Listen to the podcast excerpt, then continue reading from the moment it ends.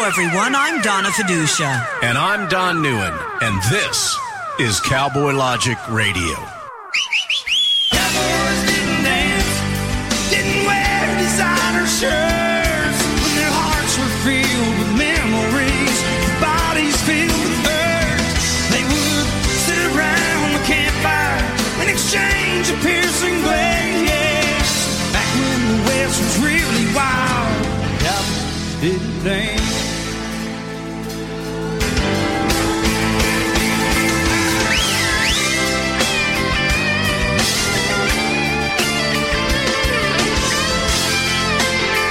Welcome to Cowboy Logic Radio, everyone. I'm Donna Fiducia, along with Don Neuen. Who's behaving? Well, you haven't had a chance to misbehave. We just started the show five seconds ago. Normally, though, I start misbehaving almost as I count down three, two, one This to is you. true because you say what? I'm Don Newen, ladies and gentlemen, and I hope all of you will go to Facebook. Last week, I demoed and discussed the Taurus Judge, in which I took down a tree that had a diameter of 24 inches with one shot from the judge. Back to you, Donna. Well, sort of. Just go look at the video on Facebook and you'll see what a BS artist he really is. You know, normally we do headlines, but really the only thing that is a headline right now is COVID 19 and the fact that we're tanking the economy for something that doesn't really exist. So, what we're going to do, as usual, is bring in our. the- Resident expert. this is true. The resident cowboy logic expert on everything disease and infectious diseases and, and whatever, pandemics. And that would be one Dr. X ray. At first, he was Dr. yeah, but ladies and gentlemen, so that you understand the name, it's Dr. X, last name Ray. Oh, okay. Well, the, the bottom line is we're changing the name to protect the innocent. To keep him innocent. Yes, because quite frankly, with what's going on in the political scene, as far as even with medical stuff, it's ridiculous to have to hide who you are, but basically that's the case. So, Dr. X Ray, welcome back to Cowboy Logic Radio. Let me uh, tell everybody that you are a. Um, a retired air me, as we were saying before we went on the air, on the air because the R. on the R. because you were in the Air Force and the Army, so you're in an air me, and a former chief of uh, at a major teaching hospital. You're working some thirty some odd years in the medical field. Doctor X Ray, welcome back to Cowboy Logic Radio. Well, thank you. The first question is the big one for Don. How's your mask situation doing? It's uh, listen. Ever since uh, I believe it was either last week or two weeks ago when I smelled like a summer's eve, um, I, I had been wearing a feminine product as a mask, a maxi pad. Um, But it sticks. The little Yeah, I- wings can stick to the side of your I face. get a rash and it, and it pulls on my beard a little bit, so I stopped using that. I am mask free now, mask free, and uh, I, I got to tell you, I'm I'm beginning to wonder, Doctor X Ray, whether I made the right decision because according to Joe Biden. COVID has now cost us 120 million people. Yes, 120 million people have died, and did which like I have noticed because our listening audience has been cut by one third. and didn't 150 million people die from gun violence Yeah. too? So we don't have too many millions Yeah, left in the world. So uh, in the country rather. No, we don't. I guess that's. I guess that's why I can get into almost any restaurant without big crowds. exactly, it's because all of those dog-faced silly ponies or whatever they are, pony Dog-faced soldiers, pony soldiers, Yeah. whatever that is, they're might all- wear masks. Yeah. You know what you can do though, Doctor X Ray, is you can actually go into a bank right now with a mask on and demand money. And I go into the one on Chattahoochee Avenue in Atlanta wearing a gun. So I'm actually going into a bank wearing a gun. If I wore a mask, I could wear a mask. This and demand money. This is absolutely silly, ladies Yeah, and really, gentlemen. it is silly, but All right, let's- listen, let's get let's down get to down the to business. seriousness. Dr. Ray, um, we are going to be quiet and we are going to let you educate the masses. Well- Back to You, well, Donna wants to interrupt. I wanted to start first of all by Okay. updating everybody because the big thing is it's the second wave. And the second wave is coming. The sky is falling. The sky is falling. We've got Texas shutting down and Florida now shutting down on a moment's notice because cases are spiking. Even though the death rate now is staying at a minimal in both of those states and here in Georgia as well. It's they make the media makes it sound like the death rate is 100% and it's quite the opposite. And that's what I try to do when we have our discussions. I don't watch TV, so I don't get all of this, but I hear about it all from people. And I know that they really hype the numbers and they really hype the number of deaths. And we talked about this week. Yes, the number of cases are going up. They're testing more people. It's spreading more. People are closer together. They're getting out.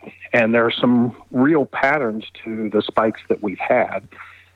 But as you said, the death rate is going down and it's it's dropping down pretty significantly. Uh, Stanford epidemiology a few days ago said now the IFR, the infection fatality rate is 0.04 percent for people under 70, so that's less than half the flu.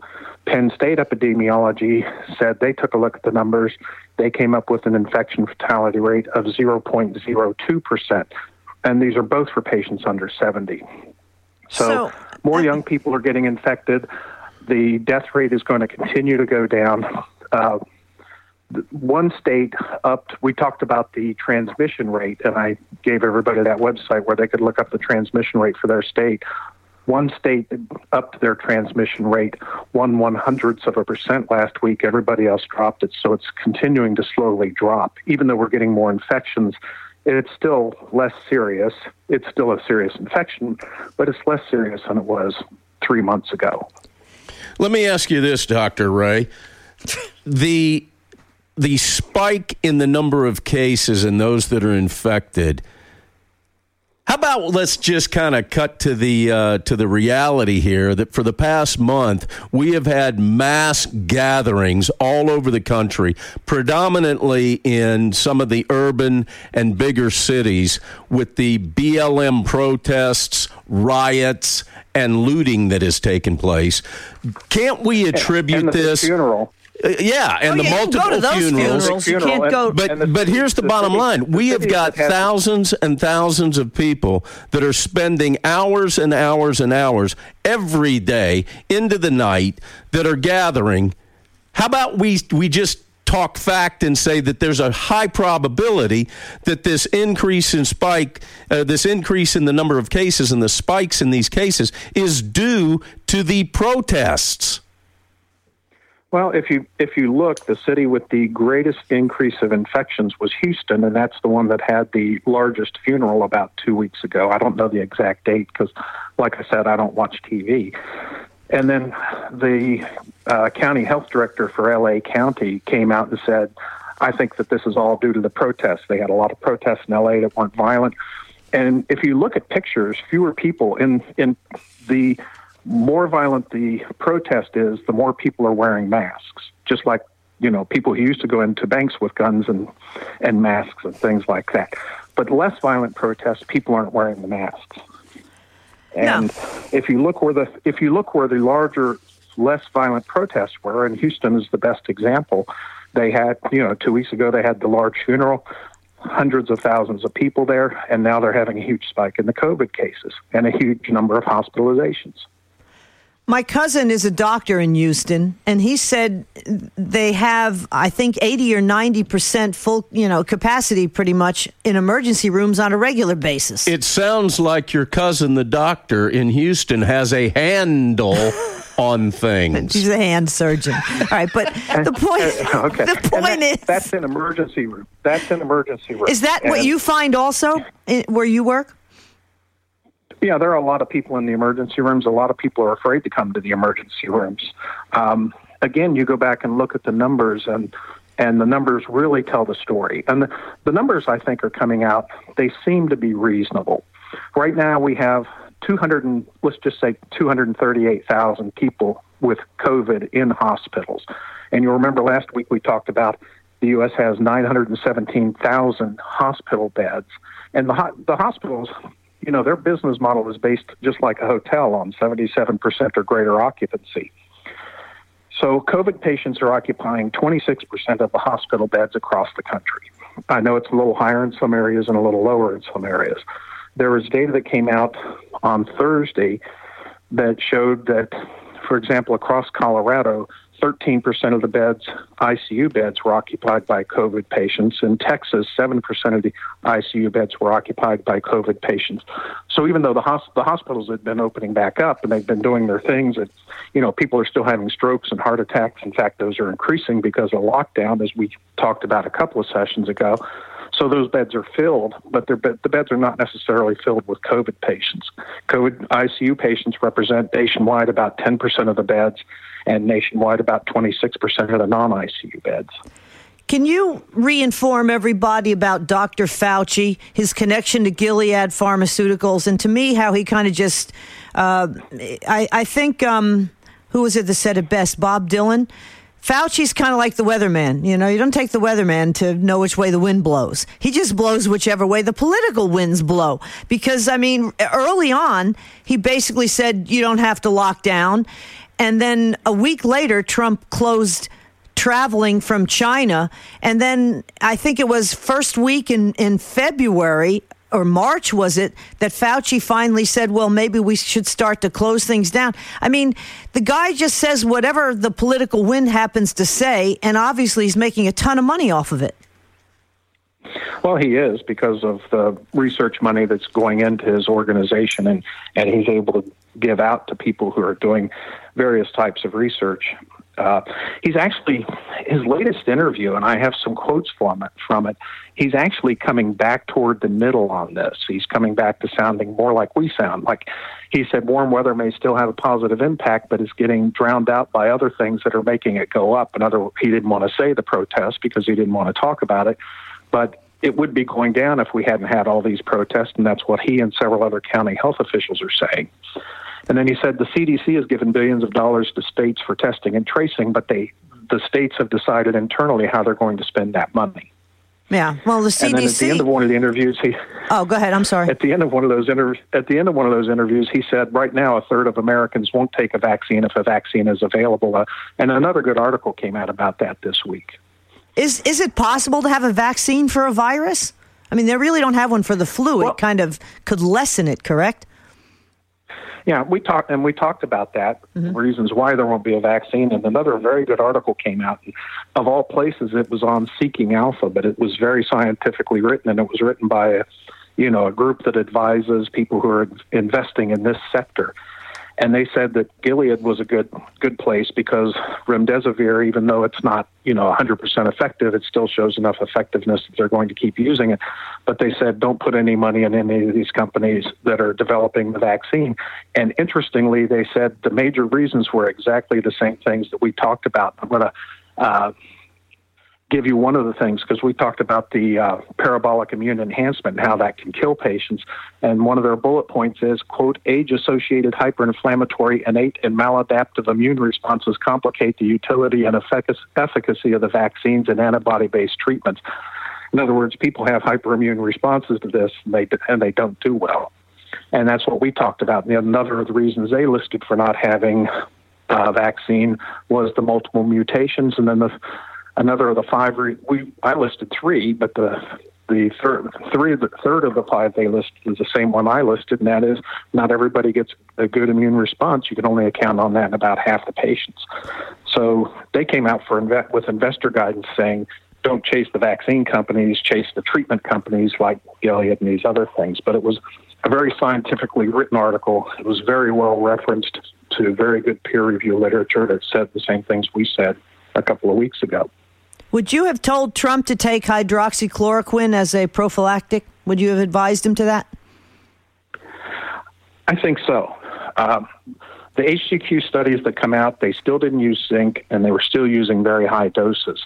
And the doses we talked about the uh, police department of India, the military of India, they're giving them just one pill a day, like they do for malaria. And again, in the U.S., the the patients who have lupus and these other autoimmune diseases. um, are just taking usually one to two tablets a day, not not uh, higher dose like they were giving in these. Uh, I, I'm sorry, my phone was going off. Like they were giving in these studies. Plus, they didn't give zinc in these studies, and the the way that HCQ works is by facilitating zinc getting into the cell, which destroys the metabolic pathway within the or within the virus and destroys the metabolic pathway in the virus. Doctor, let me ask you this. Um, for our beloved listeners, and Donna and I, for that matter, uh, is there anything that you would advise that is over the counter? And I'm kind of leaning toward the zinc concept here. Uh, that we may be able to pick up at our grocery store or drugstore that would help better the chances of boosting our immune system that could fight this off if we do come in contact with it? There's a lot of evidence to show that uh, taking a little extra vitamin D and getting a little extra sun and taking zinc uh, significantly reduces the severity of the infection. There's a drug called quinine, which was the first of the quinolone, which was the first of the drugs where HCQ and these other chloroquine and things came from. And you can get that over the counter, and people take it for leg cramps, and you can take one or two of those a day. That's what uh, Cuomo's brother took when he got infected because he went to a non-physician, and she gave him the quinine, which was over the counter, and he said that that probably saved his life. And you take that with the zinc and so the combination of those things really reduces your risk of having a serious infection, I think. Okay. And just full disclosure to make sure that we have all the disclaimers, none of what you are suggesting would uh, create a, an erection that would last more than four hours, right? Six hours. No, it wouldn't. it wouldn't. You know, here's the and thing, it though. won't smell like summer's eve. Yeah. My question is at this point, I mean, now we're going to start looking at seasonal flu coming around another couple of months. I mean, I, I really have never been a conspiracy theorist, but I'm beginning to feel that way because obviously we we're in an election year, and I, I, I hate to get political here, Doctor X Ray, but you have um, you've kind of brought out a number of things, and to me, a lot of it's political. There's these uh, draining the swamp, which Trump is trying to do. Seems like instead the swamp is draining the U.S. Treasury, and this is information that I think people need to to know about. Can you comment on that? Well, I was. Uh, you're referencing a video that I sent you by. oh, Should I say the name or uh, a video that I sent you? It was an interview by the same group of people who dis- discovered all the missing money from the Pentagon and these other sources, and they're saying that she is saying that the uh, the Fed at the Jackson Hole meeting came up with a, what's called a direct action plan, and they were pre-funding companies to buy up assets on the cheap when um, the companies went bankrupt. And they started this six months ago, and I had sent you articles from various sources showing that the Fed had dumped almost six trillion dollars in the banks starting in August of last year. Well, feel free to bring this woman's name up. Our listeners, uh, you know, we're going to give you information, ladies and gentlemen, and, and you research it and make your own decisions. Yeah, it's Catherine Austin Fitts, and she had just done another interview on a on a news show that she is frequently on, and her and Dr. Mark Skidmore had discovered the missing uh, $21 trillion from the Pentagon and other government sources through Freedom of Information Access. And you have checked that, I know, and we won't mention the sources you've checked that with, but they have they are high level politicians, and they have concurred that that information is correct. So it's not really in the realm of conspiracy theory. So essentially, it's a, a scheme to tank the economy so these few selected, uh, you know, companies can come in and get them at, at uh, uh, you know, fire sale price. And Yeah. I guess and, that and there's a second, but I'm sorry, there's a second big political component going on, and and a uh, investigative reporter named Sundance at Conservative Treehouse has an article out. He's saying all of the things that that can be done with this election that couldn't have been done before. For example, the mail-in balloting they're trying to get, and we've discussed what a disaster that's going to be. They're shutting down uh, Trump's campaign rallies. Uh, they're keeping Biden in the basement, which, by the way, is going to backfire on them, and they don't understand it because you know they're the party of science and we're not, so Mm-hmm. they won't understand why that's not a good plan. Uh, Everything seems to but the other fit. thing- Isn't that? Okay, go ahead. But the other thing, yeah, the other thing that they, that they're saying is they're going to try to use this to force the debates being, you know, on t- not on TV or not public, but done video conferencing from Joe's basement and the White House, which will give them the opportunity to play a lot of shenanigans with CGI and overlays and maybe even a different person playing Biden, the role of Biden, because when they tried to use a different play, person to play the role in Clinton after she went down outside her van, that person was sniffed out within seconds when she came downstairs from mm-hmm. Chelsea's apartment. They they knew she was a fake instantly. So the only way they can do this is the only way they can have a fake Biden and keep the debates debates from being a disaster for them is to have them on video conferencing and be able to computer overlay and do things with the video conference. And we've all seen things where they've taken famous people and had them saying things that were completely absurd that that person wouldn't say, but you would swear when you were watching it on TV that that's exactly what they said, or when you were watching the video of it. So this whole thing, and I really do feel it is a pandemic, as that video says. Why do you think at this point Trump isn't taking a bigger stand? Do you think he's kind of waiting for the right time? I don't know. I honestly don't know. I think he knows what's going on. I think he has been not overwhelmed by the presidency, but overwhelmed by what everyone has done to him since the day of the election. And he has been backed in a corner or on his heels, or however you want to say it, since the day after the election. They wouldn't even let him go through the transition process with, before they started Russia, Russia, Russia. And, I think they just they have so many people around him that are compromised, and and we've talked about that. Uh, I said that the first day he went in, he should just fired everybody and hired all new people. But uh, I think that they just have him overwhelmed, and they they can't. He can't come out and sound too conspiracy theory, or it could cost him the election alone. Well, and we also have to remember something very important, and, and this is putting a great deal of faith in Donald Trump. In politics, timing is everything. Yeah. And what we hope that he doesn't do is blow that timing. Yeah, that's true. Well, Dr. X ray, we're going to put on our website some of this other information that you sent along because it's eye opening. The fact that this whole thing could have been planned from late last year so that, you know, the one world order folks, basically the swamp, can come in and get basically any business in this country at a fire sale price under the guise of trying to keep us safe. So we can't get a uh, a disease that basically is like seasonal flu. And it's very scary. And again your information is always cutting edge. I know we were a little repetitious on some of the stuff but i think it, It kind needs to be that way. to be exactly to be reiterated. Not as much as sean hannity does but but to some extent the way we need to. Dr x-ray again thank you so much for joining us here on cowboy logic radio. Well, thank you for having me again. And coming up, we'll be talking with author Alex McFarland and Dr. Peter Vincent Pry on the threat of an electromagnetic pulse. They're both coming up next on Cowboy Logic Radio.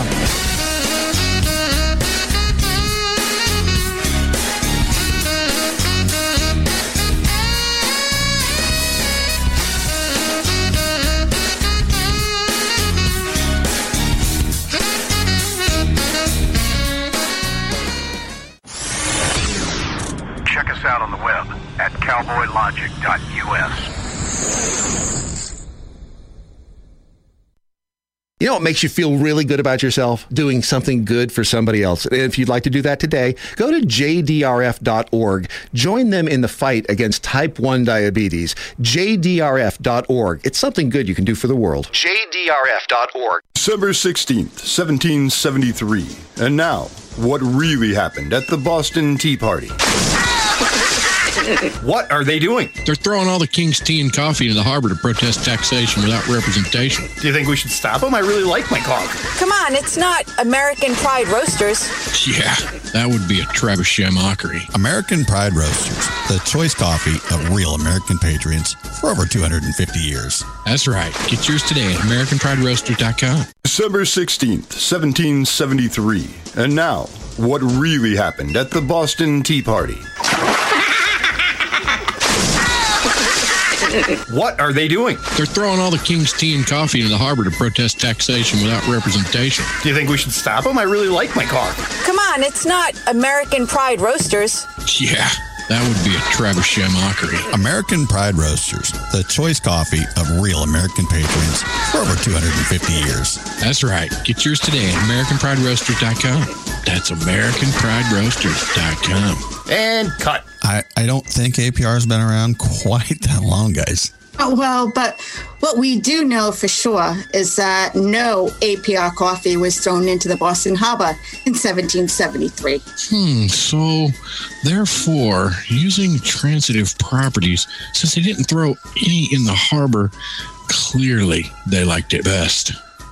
Hi, it's Doc Thompson for Matthew 25 Ministries. Matthew 25 Ministries is one of the few charities I'll actually endorse because I know them. I've worked with them, and I know almost all of the money that you donate goes to help people. Go to m25m.org. m25m.org.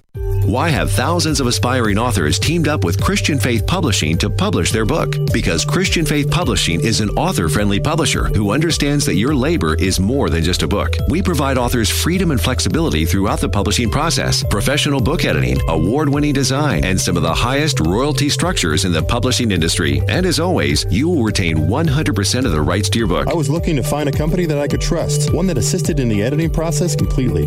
The most important qualities that I was looking for was a publisher who was honest and upfront, no hidden costs or fees, and owning the rights to my own work. Christian Faith Publishing will publish, market, and sell your books in all major bookstores, online booksellers, as well as specialty Christian bookstores. Call for your free author submission kit. 800 978 4812. 800 978 4812. 800 978 4812. That's 800 978 4812.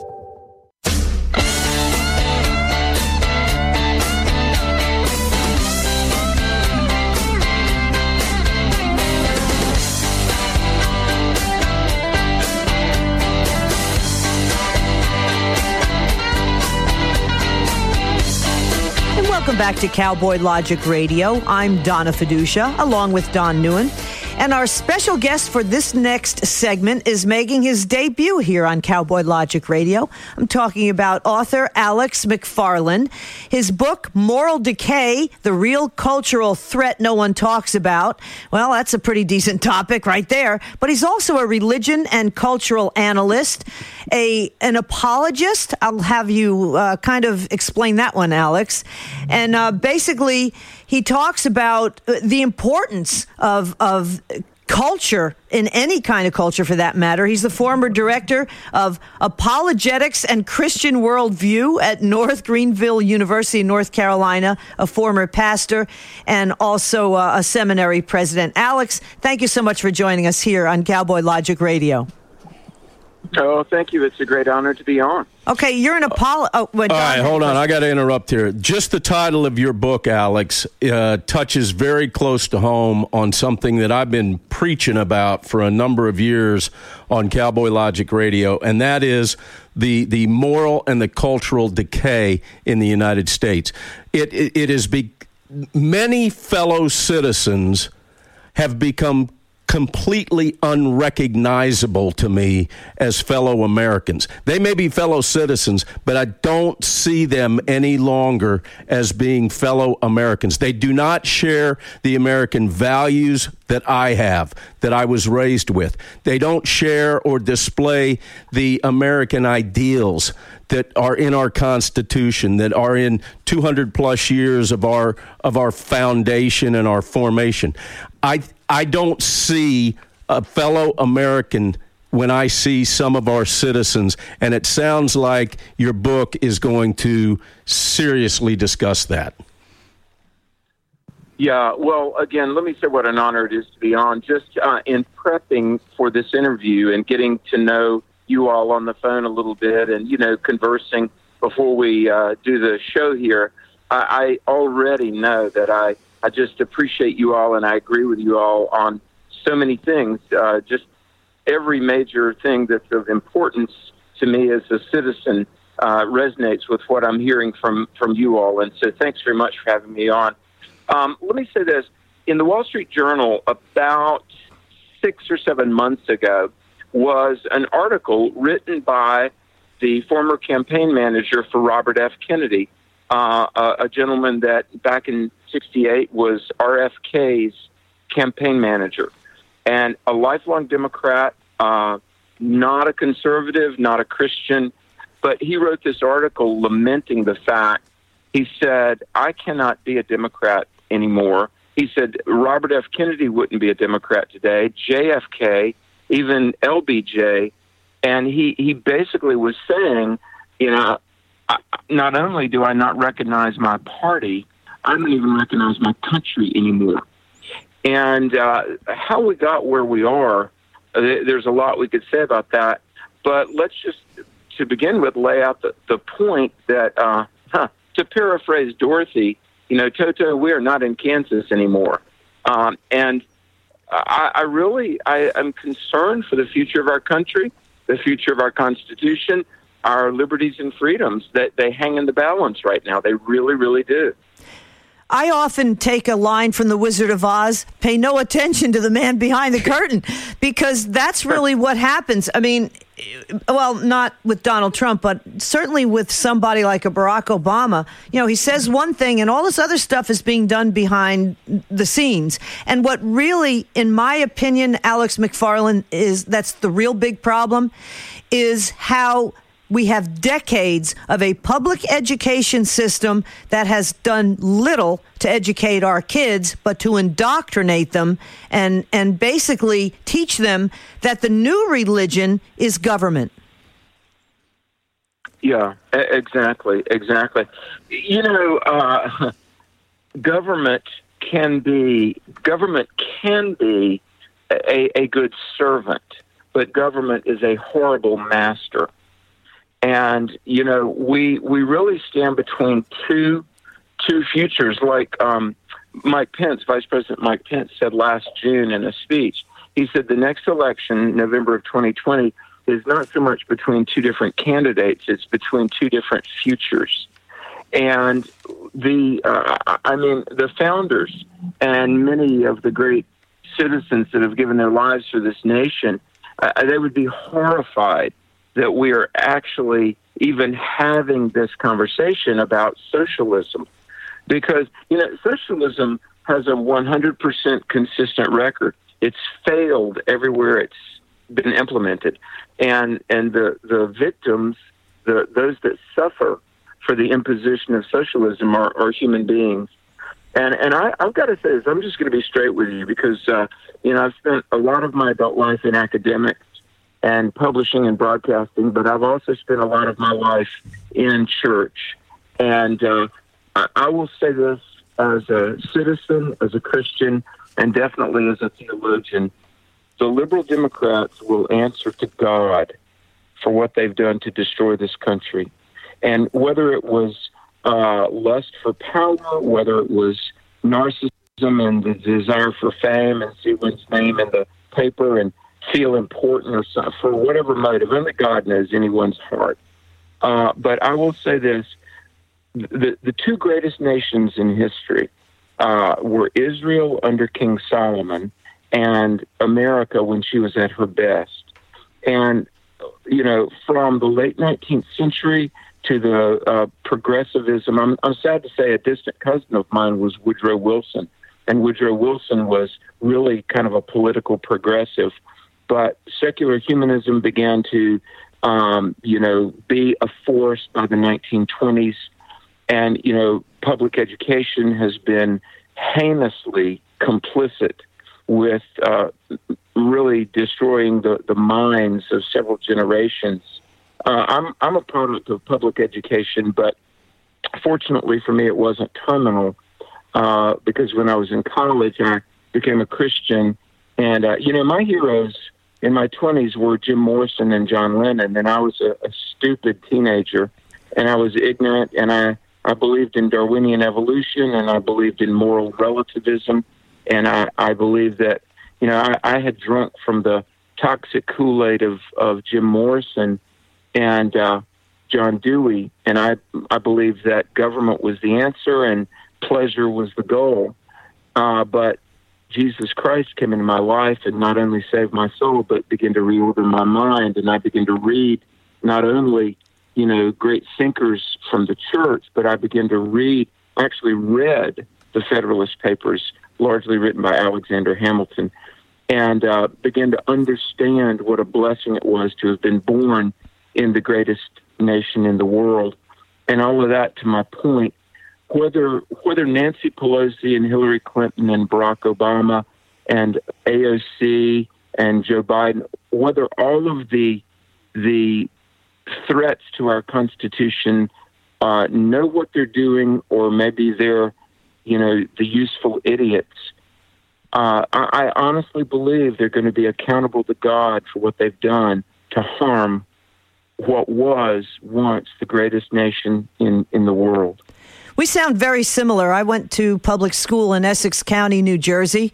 But back in the 60s and 70s, I'm dating myself, it was a decent public education. I mean, you know, we yeah. I had to read the autobiography of, of Malcolm X, which I found very interesting, quite frankly. So you could sure, see sure. you could see that it was starting back then. And by the way, I agree with John Lennon.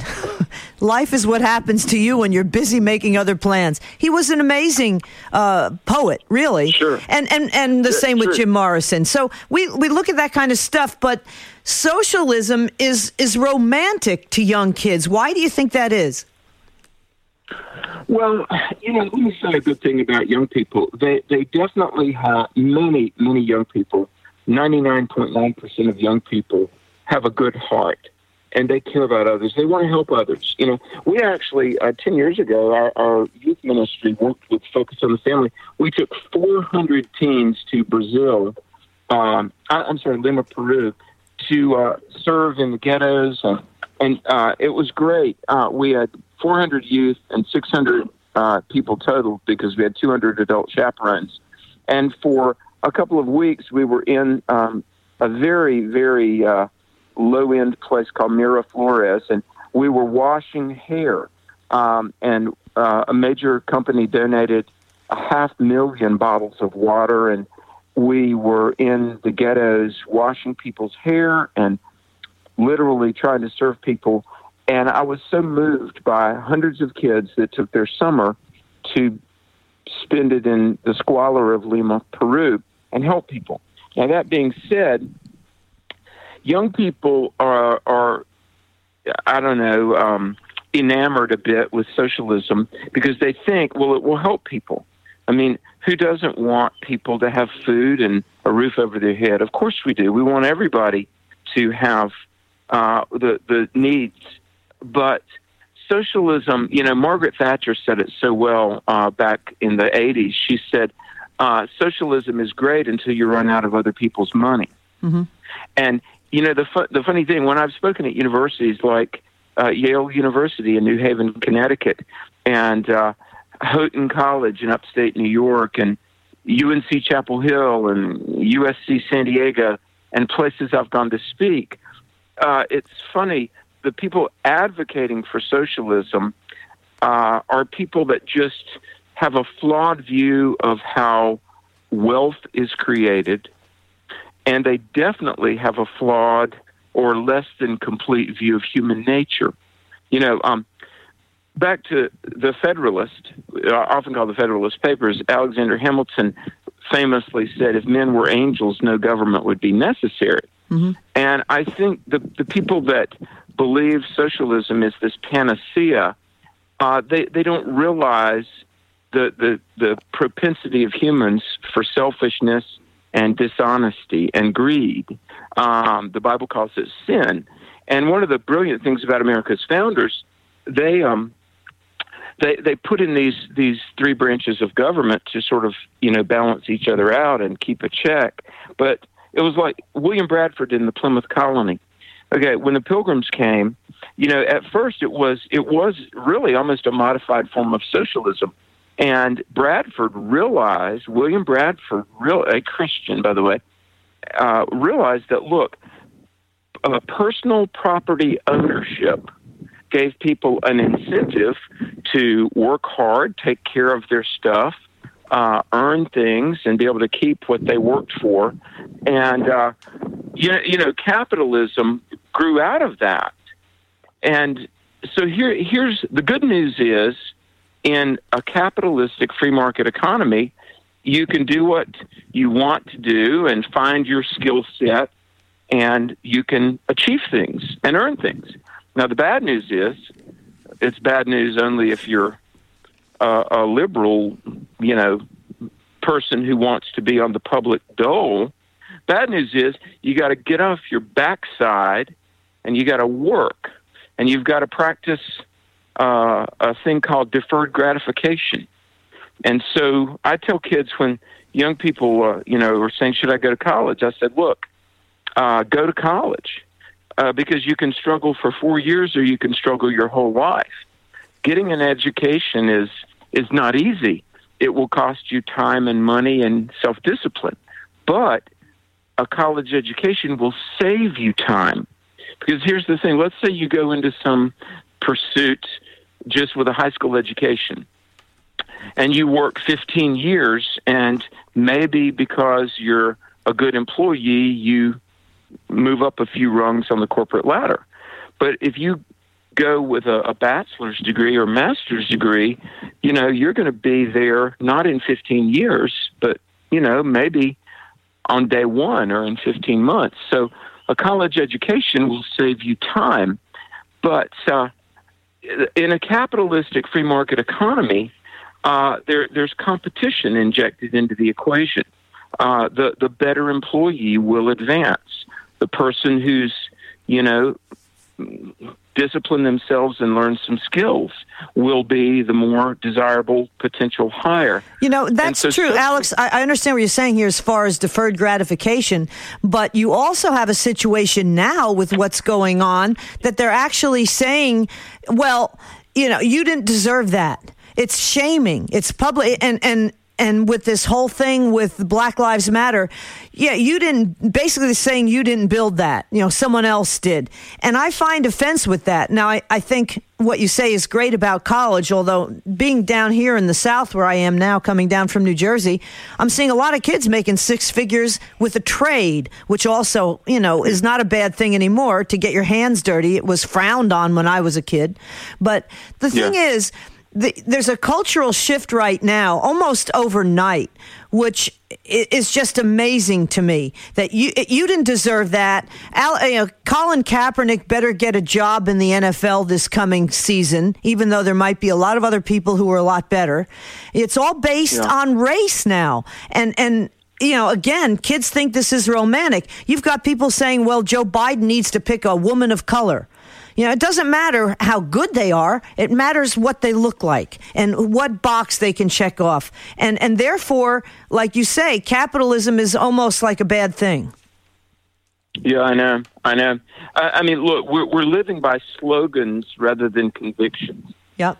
You know, um, and you know, uh, I want to say for anybody listening who happens to be a member of a Southern Baptist church, I I, I was. Um, I, I have done local, regional, and national work for the Southern Baptists in years past. Uh, it is so sad how left the, the Baptists have gone. Uh, the, the, president of the Southern Baptists right now is a guy named J.D. Greear, who is, uh, you know, I, I'm sure he loves the Lord. He doesn't strike me as a terribly intelligent individual. And he, two weeks ago, put out a video and he said he wanted all Southern Baptists to repeat these words Black Lives Matter. And he said, now don't say all lives matter, but say that black lives matter. Well, we, we know the Black Lives Matter movement is, is a, a, an attempt to turn this nation Marxist. Now, do Black Lives Matter? Of course they do. All human lives matter. Uh, all people, male, female, all ethnicities were made in God's image, and and uh, Black lives do matter, but all human lives matter. Unborn lives matter. And part of what's wrong with the country is that we have deviated from what Jefferson wrote in the Declaration uh, that we hold these truths to be self evident. Now, self evident truth, you can phrase it a number of ways. We might call it objective truth or moral absolutes. But what the founders believed and what was really part of the genius of this country's birth was that the founders recognized there there are truths that are undeniable and applicable to all people. And, you know, for instance, males and females exist. You know, J.K. Rowling, the author of Harry Potter, is being just castigated right now in the, well a week ago because she not a not as a Christian, not as an ideologue, but just as a rational human, she said, you know, there are males and females. I know. It's, And it's males- getting upside down because nobody can be offended. That's the real problem. Alex, let me just reintroduce you here because it's been a while here. He's an author. We're talking to Alex McFarland. His book, Moral Decay The Real Cultural Threat No One Talks About. He's a former director of, of apologetics and Christian worldview at North Greenville University in North Carolina, a former pastor, and also a seminary president. You've seen him on Fox News and other news outlets, New York Times, Washington Post, and all the major networks.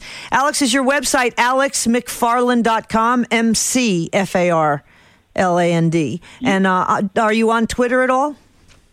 I am on Twitter, and we we do um, three times a week a live Facebook feed, and the Facebook page is uh, Rev R E V Rev Alex McFarland. And uh, thank you for giving my website address, and thanks for having me on. Well, we're not done yet. Yeah, you got but, time. uh, you know, I, I think probably your days at Facebook are numbered. I would assume they're numbered at Twitter. I'm I'm, I'm also assuming you've looked in uh, into or are already on Parler. If not, jump over there. Join us all on Parler. It's uh, it's it's growing rapidly. That's P A R L E R, ladies and gentlemen. All right, now. Alex, before the uh, when we were on the break before the uh, the the segment started a little while ago, uh, you let us know that you had a new book coming out, and I'm going to set you up for that book because I'm going to go back to where we're at right now. When when when we sit down and we watch the news at night, it makes it to where it's very difficult to sleep after watching news all night long, and uh, this is not good. We are not headed in a good area. I, I mentioned earlier that I've been saying this for years. That my fellow uh, my fellow American citizens, while I recognize them as citizens and I want them to be protected under the laws of the United States, um, I don't identify and recognize them as fellow Americans. They're just simply citizens because they have become so bizarro that I can't identify. There's, we have nothing in common anymore. 30 years ago, I could sit down with a, a liberal or a Democrat. I could hold a debate with them. We could talk. We mm-hmm. could disagree. We could agree to disagree, and it was civil. It's no longer civil anymore. Not at all. Exactly. It's become violent. It's become disgusting. The situation in the United States right now is an absolute disgrace, and globally, I feel we're an embarrassment.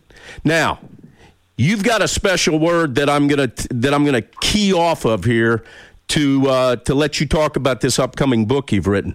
I am finding that the United States culturally has become toxic. Now, let's get into your book. Your new book coming out in September, right? Yeah, yeah, exactly. Uh, the new book is going to be titled Toxic America Nine Things You Must Know to Prepare for a Looming Civil War. Now, l- let me give a little tiny bit of backstory. Um, I wrote a book, I worked on it for two years, a major Christian publisher, uh, and it was called Moral Decay The Most Serious Problem No One is Talking About. Now, I've written 17 previous books. 17 times I wrote a book proposal, 17 times publishers gave me a contract, and it's been my privilege to write hundreds of articles and 17 books. I've never had this happen. Listen to this. One of the most major Christian publishers. I'm not going to give their name because I don't want to slam them too hard, although it wouldn't be hard to figure it out. So I write this book called Moral Decay, turn in the manuscript, and in the book, I talk about the fact that we have to recover morals. Now, ethics. Now, I, I you know, obviously as a as a minister, I want to tell people about Jesus, of course.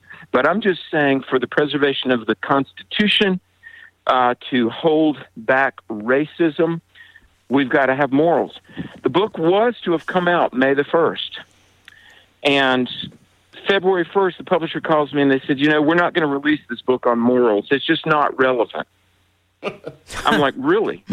They- and they said, write a book on how to communicate better with your spouse. Write a book on how to be successful. And I said, real well, to be honest, the path to success begins with morals. But here, here's my point.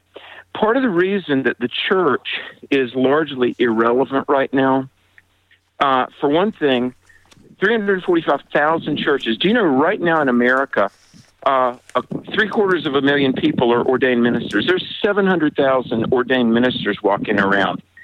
And yet we're spiritually impotent because most pastors, most Christian publishers are B grade motivational speakers.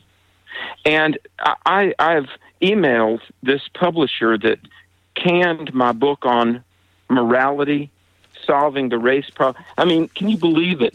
A publisher um, said a book that deals with racism is irrelevant because Christian publishers right now. By the way, I asked a major publisher. I said, "Could C.S. Lewis get a book deal today?" He said, "Absolutely not." Now, Lewis still sells a million books a year because he's kind of I- iconic and sort of grandfathered in. But C.S. Lewis, you know, famously laid the cards on the table, as most writers and preachers don't do anymore. And C.S. Lewis couldn't get a book deal today. Hey, Alex, we only have like a minute left, so uh, finish up what you want to say. I want to ask you one more thing, real quick. Well, I, I, I want to. I'll give you three thoughts. I want to call on everybody. Number one, I don't care who you are. I beg of you, pray for America. Bow your head and ask the dear Lord to intervene for this country. Secondly, stay informed, read, and then thirdly, be an influencer. And I, I listen. I, I, I've met the president several times. I've been on phone calls with Donald Trump. I beg that you help get Trump reelected. Not that I believe he is the Messiah or any panacea, but we're talking about the preservation of our Constitution, folks. And hey, Trump's not perfect. I could do without two thirds of all of his tweets, but let's pray to God, let's stay informed, and let's be an influence to save the country. Absolutely, I think it's a huge problem, and obviously we couldn't get into this uh, in this segment. That churches are still closed, but it's okay for abortion clinics to be wide open through this whole pandemic, as I call it. Alex McFarland, thank you so much. Um, we really do appreciate. Unfortunately, time is up. Find him on Facebook and also on Twitter at Rev. Alex McFarland. It's M C F A R L A N D and alexmcfarland.com. Again, he's got a book coming out later on this year. His other book, Moral Decay, The Real Cultural Threat No One Talks About, and plenty of other books. Again, folks, uh, check him out if you would. Definitely well worth it. And thank you for keeping up the good fight here, Alex. We really do appreciate it. God bless you both. Absolutely, and you too. And again, folks, coming up next, Dr. Peter Vincent Pry with the latest on the threat of an electromagnetic pulse. It's all coming up next on Cowboy Logic Radio.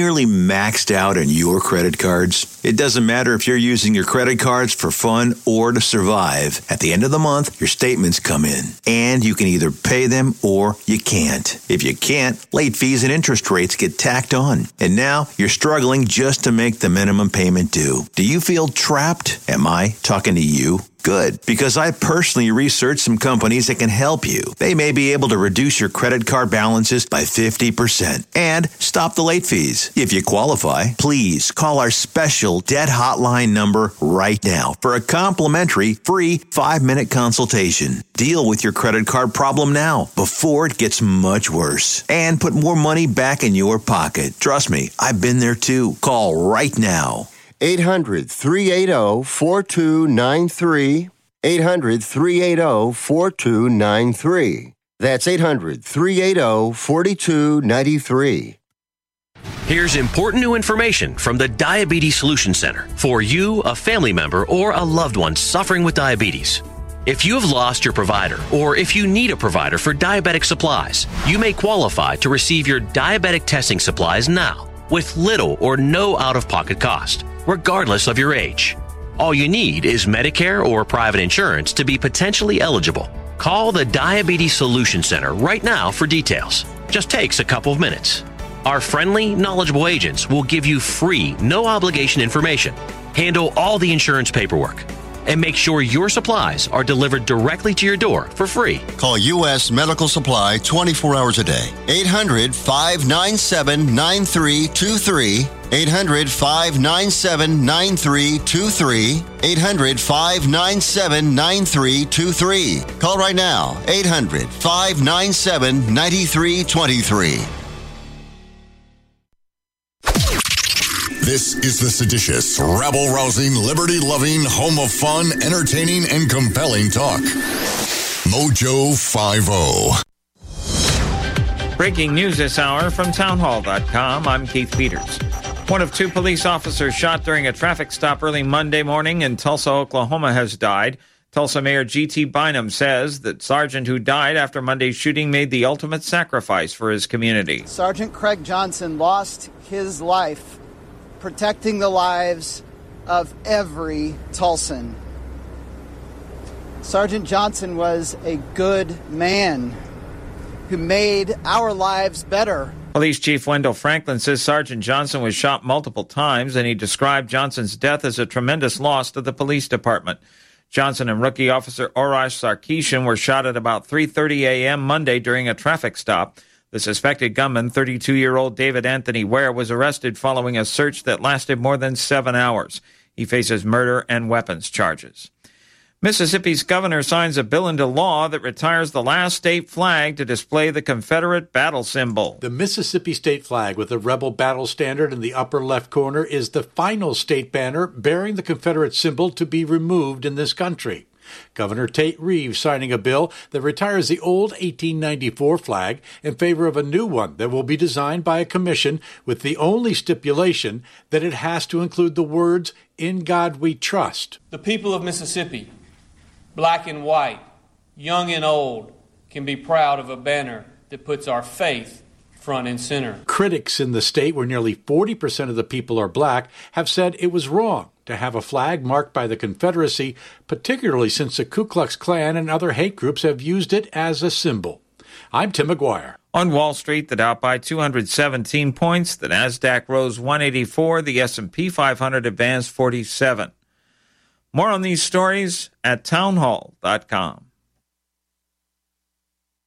You know what makes you feel really good about yourself? Doing something good for somebody else. And if you'd like to do that today, go to jdrf.org. Join them in the fight against type 1 diabetes. jdrf.org. It's something good you can do for the world. jdrf.org. Do you use the expensive blue or yellow pills to charge your sex life? Are you thinking about it? Mm. What if we can promise you the same results for less than $3 a pill? If you're paying $20 a pill for the other pills, you're getting taken to the cleaners. Our pills deliver the exact same results for less than $3. You'll save more than $16 a pill for the same results. And right now, radio callers will get 44 blue or yellow pills for 120 bucks with free discreet shipping. You can save more than $700 off pharmacy prices. Charge your sex life now and save a ton of money. Call now and get your 44 pills and save over $700 and qualify for free shipping. Stop overpaying saving and call right now.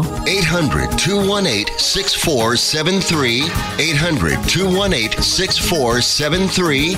800 218 6473. That's 800 218 6473. Hi, it's Doc Thompson for Matthew 25 Ministries. Matthew 25 Ministries is one of the few charities I'll actually endorse because I know them. I've worked with them, and I know almost all of the money that you donate goes to help people. Go to m25m.org. m25m.org.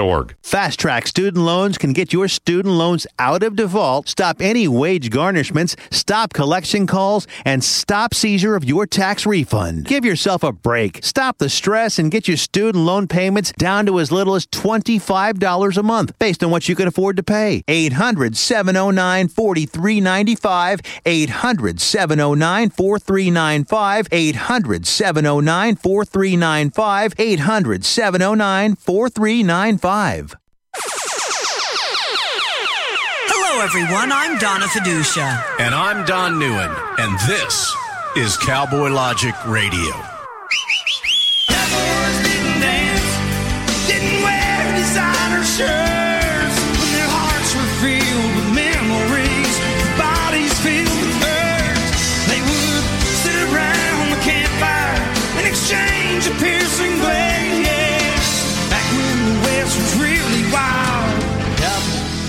cowboys.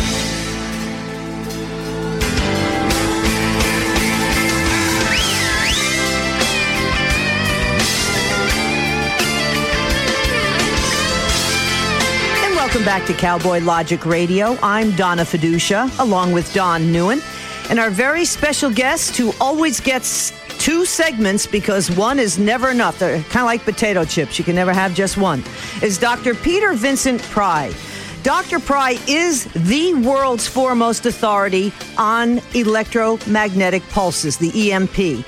He's been with the CIA for 10 years. The electromagnetic pulse and its threat, either solar or man made, is exactly what Dr. Pry focuses on, and obviously the threat to our national security. He was chief of staff of the EMP Commission and the EMP Task Force on National and Homeland Security, which is a congressional advisory board, staff of the Senate Armed Service Committee. You've seen him featured on Levin TV. You can read his important articles in Newsmax, The Hill. He was featured recently in Forbes, also in the Washington Times, among many others. And the author of several books, the latest called The Power and the Light, the Congressional EMP Commission's War to Save America from 2001 to 2020, Blackout Wars, which explains how you can protect yourself from an EMP, and also Apocalypse Unknown and Electric Armageddon. And just before we got on the air with Dr. Pry, we were chatting. We're finding out he's writing another book because, again, he's basically got a volume of three coming up to try to show how the U.S. government is failing to protect us. And again, Dr. Pry, like you said, maybe this way you can be a thorn in the side of the, the federal government who's supposed to protect us. And with your new writings, with your upcoming book, hopefully um, that will kind of continue to keep this in the forefront. Dr. Pry, welcome back to Cowboy Logic Radio. Well, thanks so much for having me, Donna and Don. I uh, greatly appreciate the forum. So I'm waiting. I'm waiting on Dr. Pry to write a series of children's books that would be like see Dick and Jane not be capable of surviving after an EMP and all of the struggles that they would go through.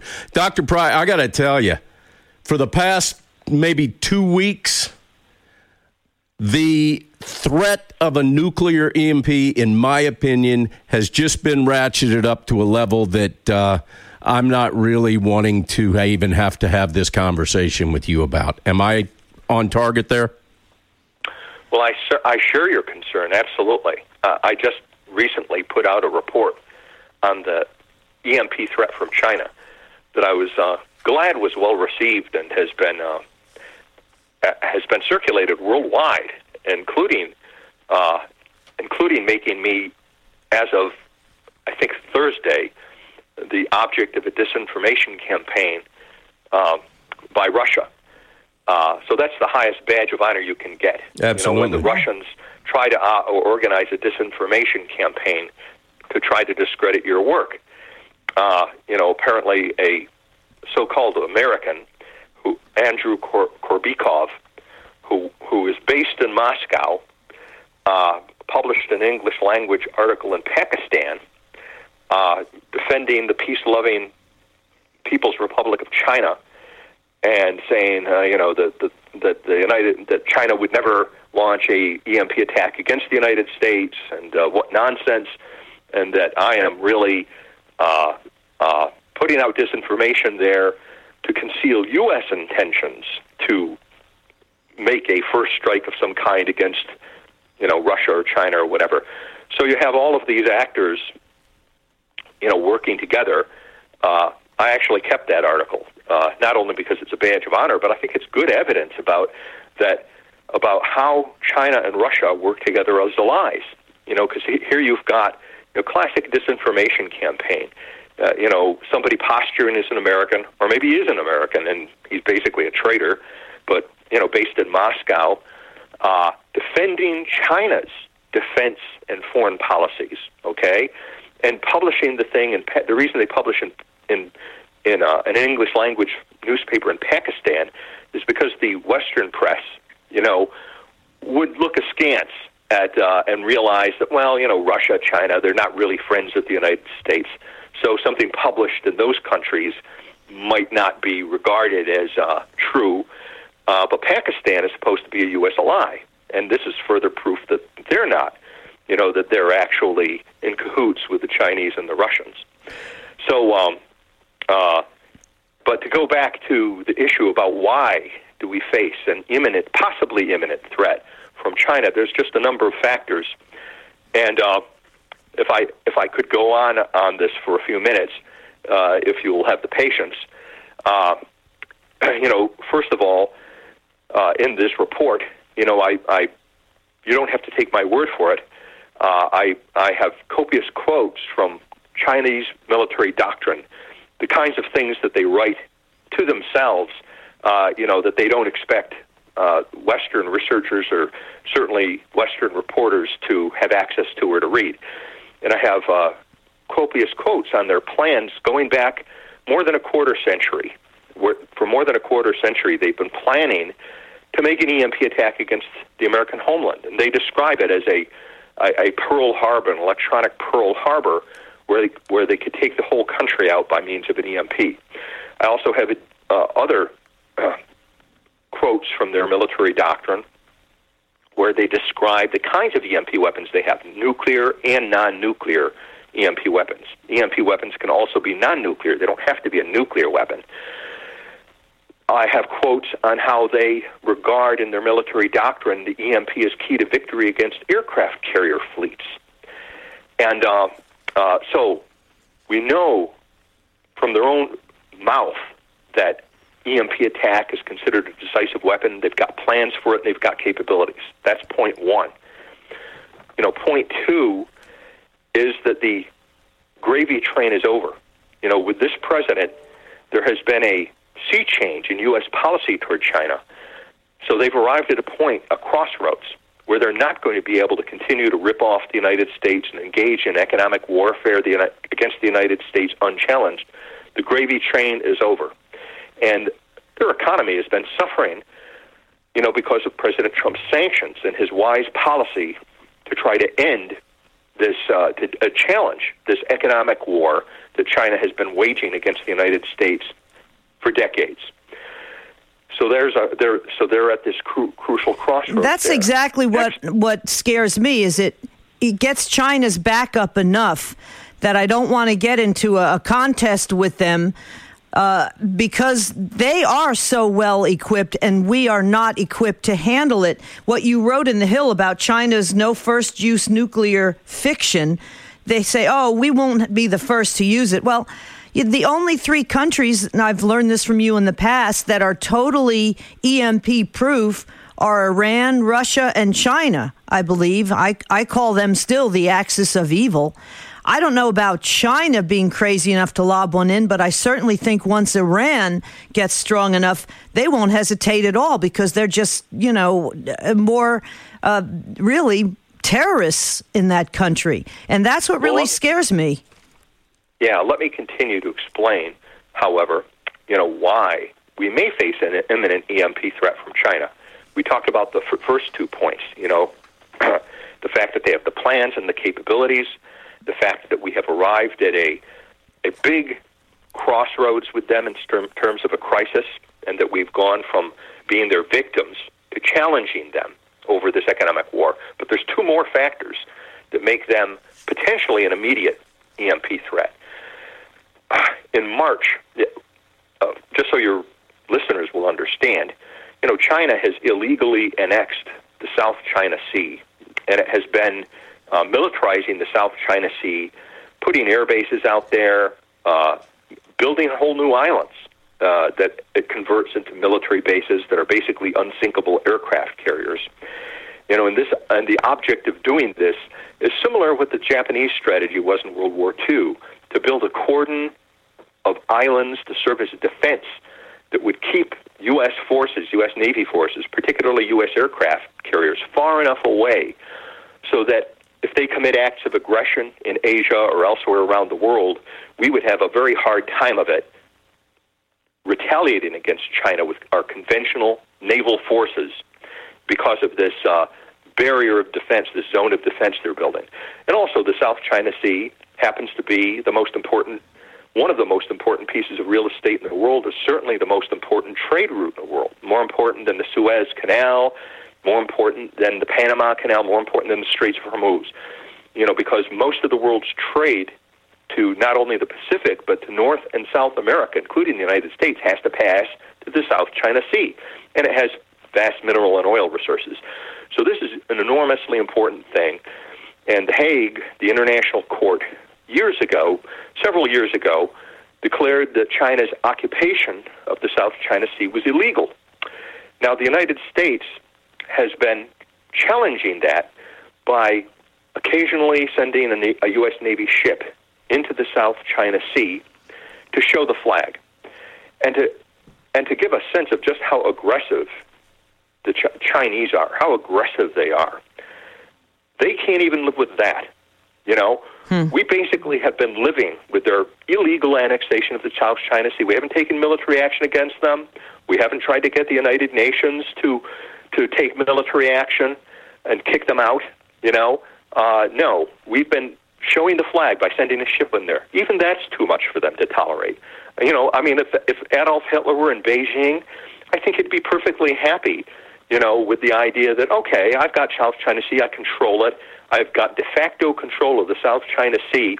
Okay, if the U.S. wants to send a cruiser in there every now and then to challenge it, fine.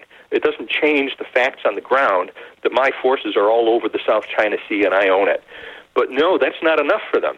You know, in March of this year, a panel of, of Chinese military experts got together and said, How can we get the United States to stop sending ships to show the flag in the South China Sea? You know, they find even that gesture intolerable. And they said, Well, one of the best options uh, that we could do is make an EMP attack on a U.S. Navy ship when it goes into the South China Sea. And uh, that would disable the ship, but it wouldn't kill anybody. So that tells us something about their mindset that they see an EMP attack as not like crossing a red line into into World War III or into nuclear war or something, but it's more in that gray zone, you know, like cyber attacks or electronic warfare. And in their doctrine, in my report, I actually prove that by quotations from Chinese military doctrine where they do see, you know, nu- even nuclear EMP attack, nuclear EMP attack, as being in the category of cyber warfare or electronic warfare. Now, the last thing of these four points I was making, now this was in March where they threatened to do that. Now we've got three aircraft carriers in the Pacific to challenge, to show the flag in the South China Sea. Maybe they've already gone in there so that we haven't had the you know and so we've gotten past it. But i don't know. They're still there. And um, what's going to happen? You know? Mm. oh the, the fifth factor here is you know americans are so preoccupied with our domestic politics and particularly so now because of the chaos on our streets and the fact that our our statues are being toppled and we have our own some of our own children, you know, in Antifa and Black Lives Matters, you know, reject America, reject our values, reject our government.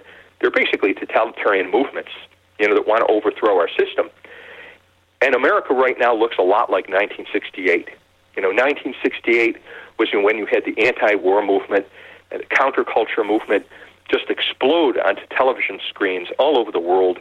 And it was the beginning of America's defeat in the Vietnam War. I mean, psychologically, America was basically defeated in the Vietnam War in 1968. So you've got all these bad guys, but particularly China, with uh, at this juncture, because of the presence of the, those aircraft carriers, that just might be encouraged by our domestic unrest, by the still unpreparedness of most of our military forces, by the fact that we are not hardened against EMP. You know, this could be this is a very dangerous situation. I mean, I that's why I agree with Don that this is a an extraordinary risky time. Now, I'm not saying that they will probably make an EMP attack, uh, but the likely, the possibility of it, though, you know, Yeah, it shouldn't Uh, be ignored. It definitely should not be ignored. not just ignored, but it's uh, you know not just ignored. That's one of the reasons I published the report, so it wouldn't be ignored Mm-hmm. because the White House and uh, you know our government tends to be able to, to do only one thing at a time, and right now the focus is on the streets and the burning and the rioting that's going on in America. But I kind of wanted to use the report to send up a flare, and I'm talking today on your radio show as a as sending up a flare that hopefully will get noticed by the powers that be in, in the White House and the U.S. government so that uh, uh, we don't forget that we've got that America has never been more threatened in its history than it is now by foreign adversaries. And one of them might decide to exploit this situation, particularly China, you know, because of the, the crisis that we are, uh, are in with them. But it could also be Russia, it could be North Korea, it could be Iran, maybe all of them simultaneously. They work together, they talk together.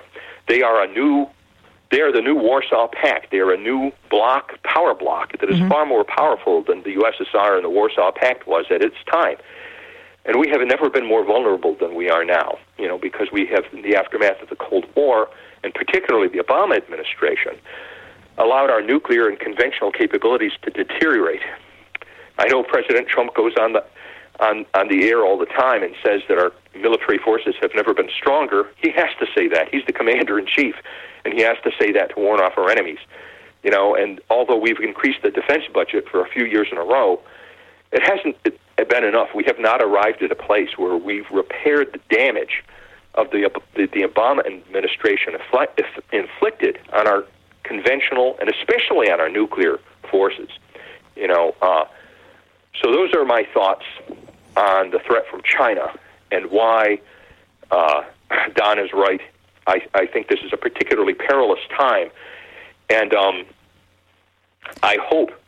I mean, it gives another reason for governments, federal, state, and local, to crack down on on these. Uh, I'm not going to call them protesters; they're not.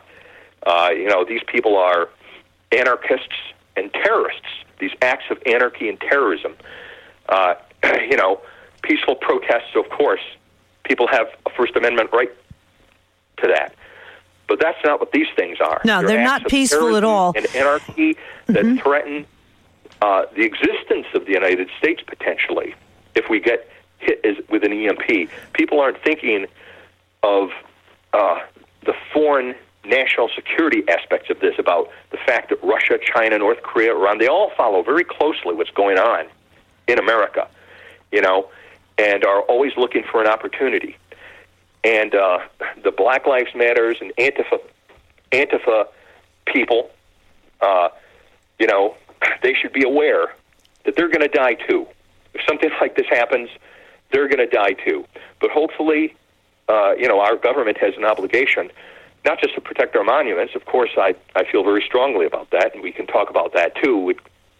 Uh, uh, you know, uh, and to restore public protect public property and to restore order.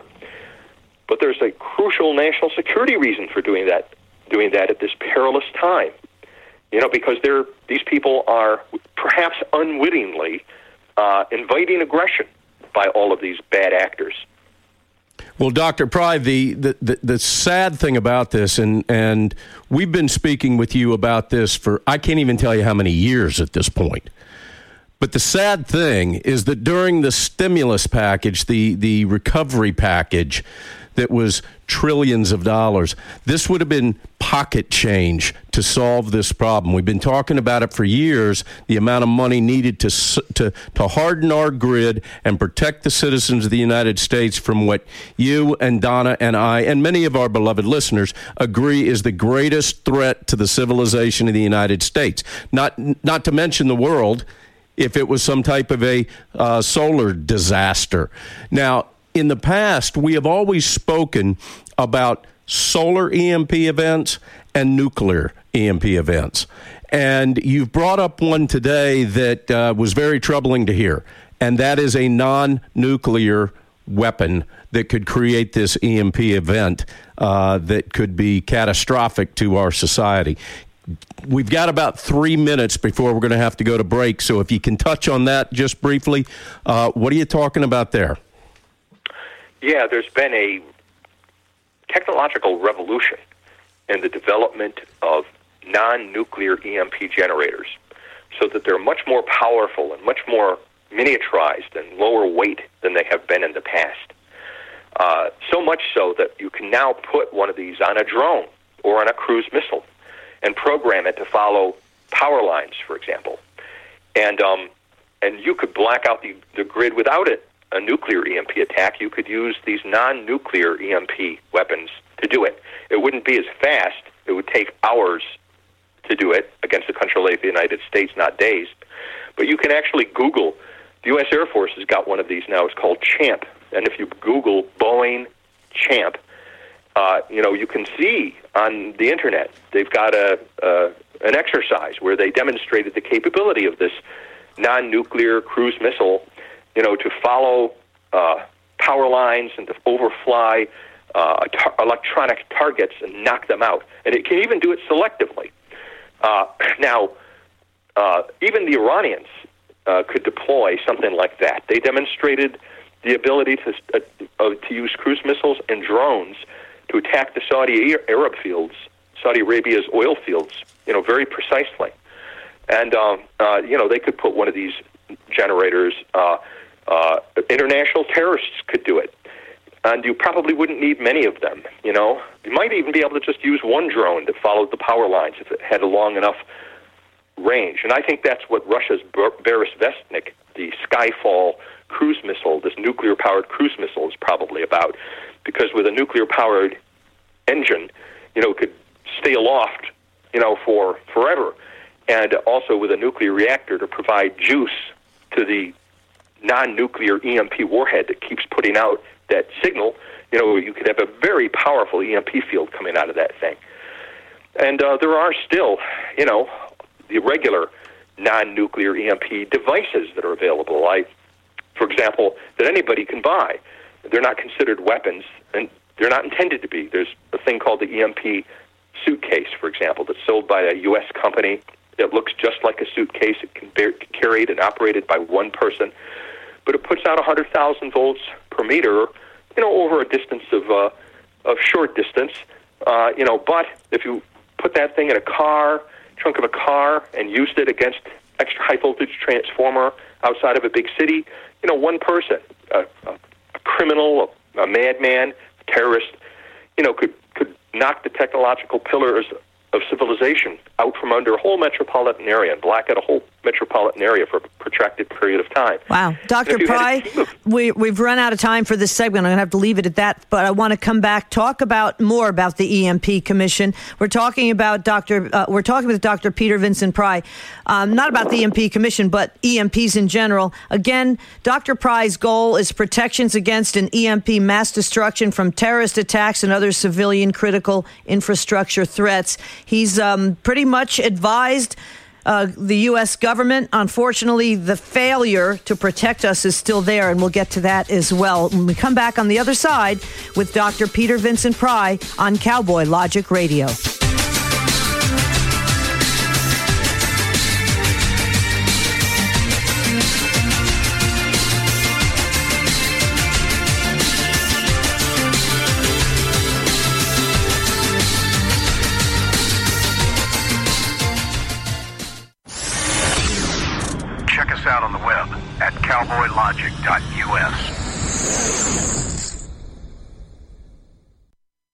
You know what makes you feel really good about yourself? Doing something good for somebody else. And if you'd like to do that today, go to jdrf.org. Join them in the fight against type 1 diabetes. jdrf.org. It's something good you can do for the world. jdrf.org. Well, if you said the world has gone crazy, I think 99.9% of the Earth's population would, in fact, agree with you. Here's the thing you can never be too prepared for the craziness that's happening all around you. Keep your head while others are losing theirs. Go to preparewithmojo50.com. You will find an emergency food supply with a big discount because you are a Mojo 50 listener. It's not about uh, panic, it's about being ready for anything. Preparewithmojo50.com. No one likes to think about disasters or what could happen to you or your family if you find yourself in the middle of one. Look around you. Don't you wish that uh, maybe a few months ago you had gone to preparewithmojo50.com and picked up an emergency food supply? The reason is not that you're panicked. The reason is that you want to be ready for anything. Look what happened at the grocery stores in the last few weeks. There are others out there who tend to lose their minds when things aren't normal. You, however, are smart. You know how to do things the right way. You know how to be prepared. You know how to take care of your family, and it shows. I mean, you listen to Mojo 50. So go to preparewithmojo50.com. You will find a special deal for you as a Mojo listener on a food supply, an emergency food supply that will ensure that you have enough food for you and your family for months, however long you decide you need the supply for. It really is a great deal, and it's about being ready for anything. Preparewithmojo50.com. If you're trying to quit drinking or doing too many drugs, listen to me. You don't know me and we'll never meet. I had a problem like you once. I drank and used to party a little too much till it got out of control and almost ruined my life. I realized I needed help to fix my problem before it totally destroyed me. If you've tried to fix your drinking and drug problem and you know you can't do it alone, you need to call the National Treatment Advisors. They'll immerse you into a 30 day program to replace your old habits with new habits and totally change your life. And if you have PPO private health insurance, the entire program may be covered. Fix your problem right now before it gets any worse. Get clean. Call now and learn more. 877 247 1581. 877 247 1581. 877 247 1581. Hi, it's Doc Thompson for Matthew 25 Ministries. Matthew 25 Ministries is one of the few charities I'll actually endorse because I know them. I've worked with them, and I know almost all of the money that you donate goes to help people. Go to m25m.org. m25m.org. You're listening to Cowboy Logic Radio.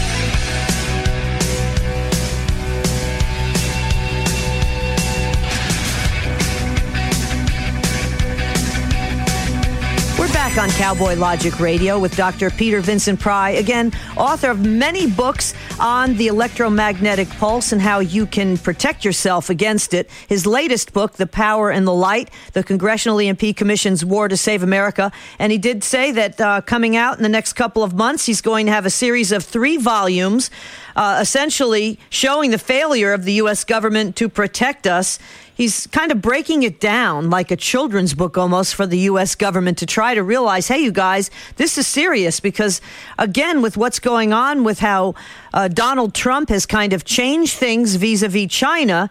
China's not real happy with this, and, and they've got the ability to basically take us out with an EMP. Dr. Pry, uh, Don had a question. Well, I wanted to follow up on something, Dr. Pry, that we, we touched on before we went to break. And that is, we- all of us just saw this massive stimulus package that totaled into the, well into the trillions. To protect our grid and ensure the safety of the American citizens from damage and death and destruction, and 90% of our population getting wiped out over the course of 365 days if this were to take place, whether it's a nuclear EMP attack or whether it's a solar attack that is inevitable. We're just waiting for that one to hit. It wouldn't have cost, it would have been chump change for what the, the federal government just spent, correct? Yes, it would have been chump change not just in the infrastructure plan, but it would have been chump change compared to what we spent on the coronavirus. Mm-hmm. You know, we're talking two to four billion dollars, which is what we used to give away every year in foreign aid to Pakistan. Every year, you know, if we had a one-time expenditure of two to four billion dollars on the electric grid, that's the EMP Commission's estimate for protecting the electric grid. You know, we could probably protect all of the life-sustaining critical infrastructures like telecommunications, and transportation, and business and finance and food and water you know, for 20 to 30 billion. And that wouldn't even have to be taxpayer money, you know. It wouldn't even have to be taxpayer money and come out of any kind of a stimulus package. You know, we could the this I've we could follow the model that we used for protecting our country. You know, we're already protected against a form of natural EMP called lightning. You know, in the EMP world, lightning is called E2 EMP. And we never talk about it, you know, because the country's already protected against lightning. Instead, we talk about E1 EMP, which is the kind of EMP generated by a nuclear weapon, or E3 EMP, which is the kind of EMP generated naturally by solar superstorms. But we never talk about E E2 EMP. And why is that? And well, that's because decades ago, you know, when we knew we were an electronic civilization, and we knew our electronics had to be able to survive lightning because it happens all the time. And so there are standards. They're just design standards and engineering practices that are routinely followed, you know, by everybody, you know, to make sure that stuff will survive lightning. And it uses even technologies that are that would be effective against EMP if they were faster and more robust. So what we need, you know, so a way of doing it without even spending federal dollars, you know, is you know to change the design standards for critical electronics to say, you know, now instead of just being protected against lightning, you have to increase and improve these standards so that it can withstand nuclear and natural EMP phenomena. Call it super lightning. And so we did it before, and it wasn't even painful, and people basically didn't even know we were doing it. Even the personal computer on your desk is actually hardened against this natural form of EMP called lightning. You know, if you look at the plug that goes into the wall, you'll see it's a fat plug. That's because there's a little surge arrestor in that plug, so that it interrupts, you know, the connection if there's a power, a lightning strike in the power lines, so the lightning doesn't come right in and fry your computer. You know, we've done it before, so we can do it do it again. Yet, and the obstacle has never been money, and it's never been technology. You know, the obstacle has always been the politics of EMP, and the increasing corruption of the U.S. government and incompetence of the U.S. government. You know, um, which was so manifest in the recent coronavirus crisis. Uh, you know, what I am afraid of happening. Now, I, I, if I could just let me back off and for a moment, though, and and before I go on, just give high praise to President Trump for putting out his executive order. You know, the 2019 executive order a year ago, more than a year ago now, that called for protection of the country. And I've got a little story related to that. I don't know if I've told it to you guys before, you know, but before, when President Trump was running for president, I think it was during the Iowa caucuses, I had the opportunity to brief him. I briefed him for 45 minutes on the EMP threat. And he understood it. He'd never heard of it before, but he understood it. And he said, you know, don't worry, Dr. Pry. When I'm, uh, when I'm elected president, we're going to knock their heads together and get this problem solved. Because I told him he wanted to know why is it that the country was still unprotected from this existential threat. And I told him that, you know, it's because the Department of Energy and the Department of Homeland Security and the Department of Defense, you know, none of them wanted responsibility for the problem. It was such a big problem and complicated to solve, not from a technological standpoint, but the, and from the sense of getting all the utilities and all the, you know, uh, you know, all the other critical infrastructures organized. You know, nobody wanted to deal with the problem, and they wanted, as bureaucrats always do, just wanted to continue business as usual. Bureaucracies never like to take on a new big job. That's not what they they, they prefer to do. What they're familiar with uh, until they can retire and collect their pensions. And um, uh, uh, but President Trump said he was going to knock their heads together. You know, we had the EMP commission, and uh, the president, enormously to his credit, basically is trying through his executive order to implement the EMP Commission's recommendations on a fast basis. And he's not trusting the bureaucracy either. That's why he required a report. They have to report every year to the White House on their progress. The, the one year from the date of the signing, which was March 26, 2019, they were supposed to have delivered a progress report. And guess what? They didn't even do that. The progress report was not delivered to the White House, or if it was, it's been classified at such a high level that uh, that not even U.S. government officials with high-level security clearances are aware of its existence. I think it just wasn't done because these guys are are still, for one thing, as I explain in my book, all of the major people who are supposed to be implementing President Trump's EMP executive orders are Obama holdovers. I was going to say the deep state is so deep. I think Donald Trump was even surprised by this. And now it gets to the point where he can't get anything done. That's all they've done is throw roadblocks in his way. Now that he's running for reelection, you know, the ultimate roadblock is closing the economy because we all know it's the economy stupid as far as getting your uh, yourself reelected, as Bill Clinton said. And that's his Achilles heel. They've managed to crimp that down for no reason, in my opinion. I, I, you know, now you keep reading more and more how the coronavirus was here late last year, and, and some 20 million people might have already had it. And and then you've got the blue states, so obviously not wanting to open anything up and keep everything down. I mean, there's just so many tentacles, unfortunately, Donald Trump has. And, and as you said in the first segment, China's just sitting there kind of ready to pounce, in your opinion, and my opinion as well, if need be, because the last thing they want to do is be um, basically uh, lambasted and, and uh, economically handcuffed by Donald Trump any longer. And if he gets reelected, they're not going to be happy campers. So now you've got these deep staters that just don't want to do anything. When the bottom line, Dr. Pry, is their number one thing is to protect we the people. And that's all they do not do. They protect their backsides. Yeah, an example of this is I alluded to the coronavirus. Okay, um, you know, we've spent decades and billions of dollars, you know, literally decades and billions of dollars, supposedly getting ready for a biological warfare, for se- serious biological warfare threats like like genetically engineered smallpox or anthrax that have mortality rates of over 90%. And yet, and yet when the coronavirus came along, which is not a serious threat, okay? Mortality is less than 1%, far less than 1%.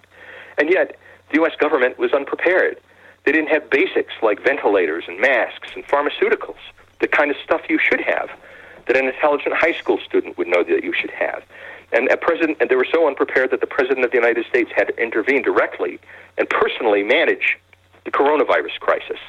You know, even though we've got all these departments and agencies with huge budgets, that we're supposed to be ready for that.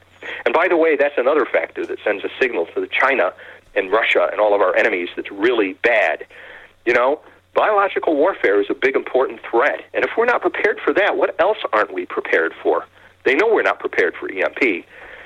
So that's another thing that could could encourage aggression. Just the sign that they're even more, the government is even less competent, and we're more vulnerable than even I thought uh, thought, thought we were. But um, the uh, uh, I'm afraid how how did that happen? How did it happen that we spent all that time and money and we weren't prepared? Well, I'll tell you what what how it happened.